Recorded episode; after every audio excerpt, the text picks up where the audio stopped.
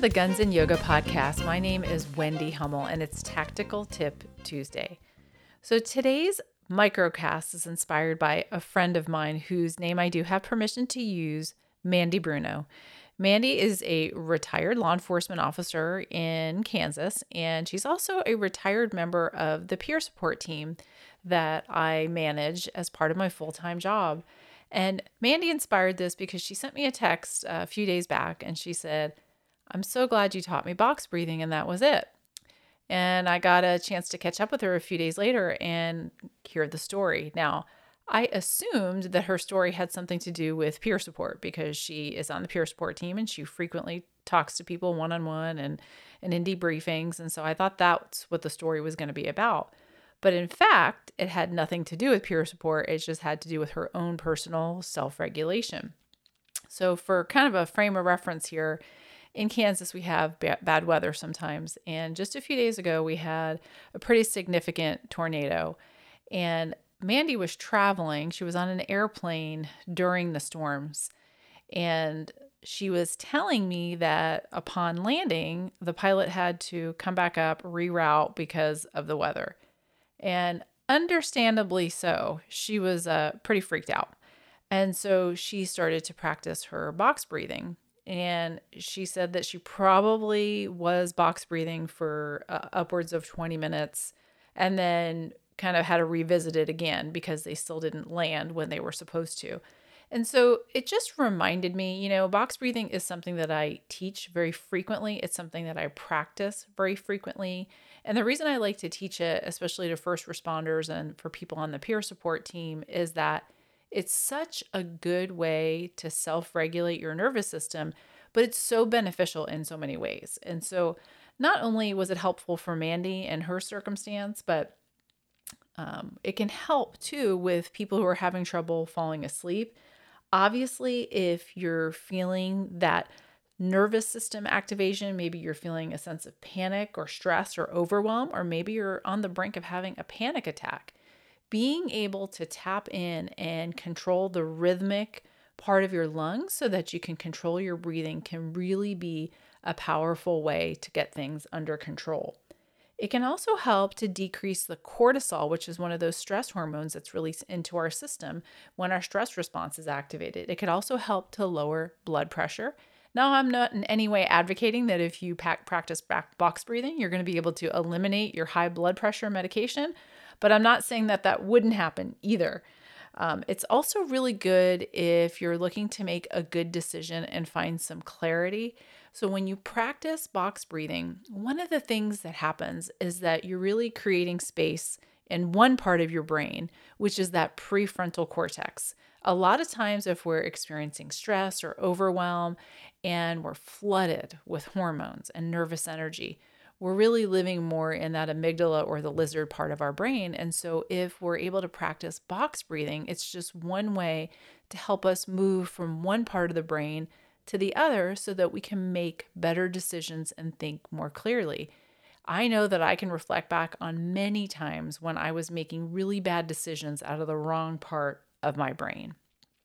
And finally, before we get into how to box breathe, there's something called the vagus nerve, and the reason why box breathing is so beneficial is that the vagus nerve is being tapped into in this particular practice.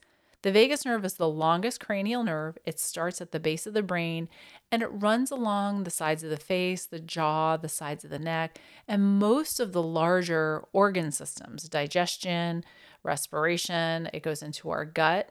And that's where the whole gut brain communication happens. It's that vagus nerve. And so when we are activated, when our stress response is going, um, is being tapped in too frequently, we're kind of decompressing or cutting off that nerve, that vagus nerve. And so by tapping in, by retaining the breath, by lengthening the inhale and the exhale, we're really helping to get into that parasympathetic branch of our nervous system, which is governed by the vagus nerve.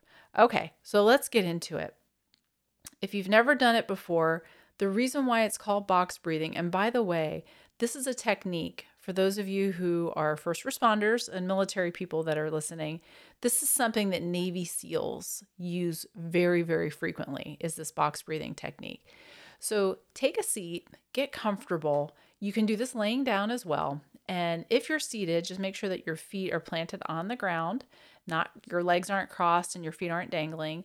And then I want to remind you most of us breathe very short, shallow chest breaths throughout the course of our day. And so while you're breathing, this four part box breathing, I want you to think about inhaling through the belly and fully inflating the chest because very often, short, shallow chest breaths, we bypass the belly and the ribs completely.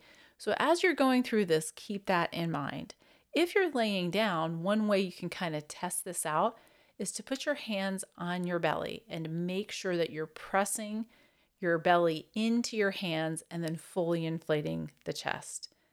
Okay, if you're comfortable, the next thing you can do is close down the eyes. Now, a lot of first responders are not comfortable closing their eyes. So I suggest kind of half open, half closed, or you can just pick a point that is still if you are able to kind of dim the lights, that can help kind of tap into the relaxation as well. But we don't always have that ability to, to, to dim the lights.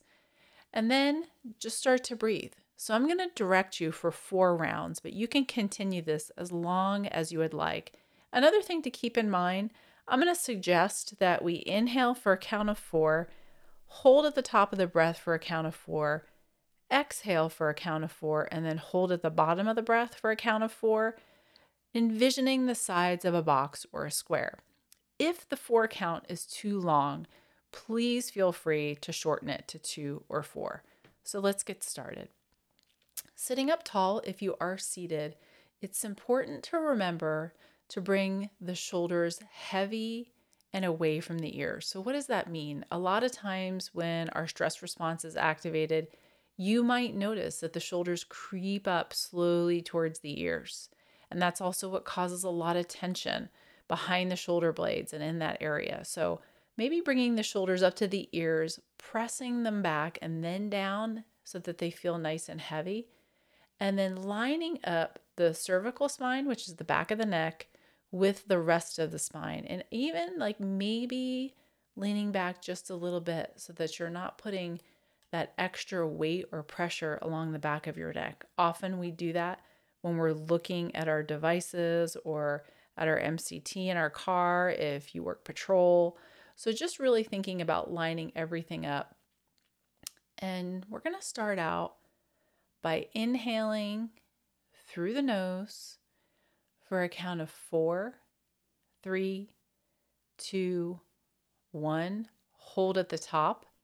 Two, three, four. Exhale two, three, four. Hold at the bottom, two, three, four. Inhale, two, three, four. Hold at the top, two, three, four. Exhale, two, three, four. Hold at the bottom, two, three, four. Inhale, two, three, four. Hold, two, three, four. Exhale, two, three, four. Hold at the bottom, two, three, four. Inhale, two, three, four. Hold at the top, two, three, four. Exhale, two, three, four. Hold at the bottom, two, three, four. Then just sit for a moment and notice how everything feels. You can continue and do as many rounds of box breathing as you would like. And just keeping in mind that you can do this practice anytime throughout your day. You don't have to close your eyes. No one has to know what you're doing, but it's a really great way just like my friend Mandy knows, to kind of help reset the nervous system, kind of get through those times of worry or panic or stress, and really be your own healer. You know how to control what you don't want to control you. I'm really glad you guys tuned in, and I really would like to hear back to find out what you, what other practices you incorporate when stress or panic or overwhelm get in the way. And for those of you that are peer supporters, I'd also really encourage you to share this with the other people in your peer support team because oftentimes we're adding a whole other layer of stress sometimes when we are taking on some of the things that our peers uh, talk to us about, or especially during a critical incident stress debriefing. This can be a really good way to kind of reset your own system and self regulate so that you can co regulate with those people that you're trying to support.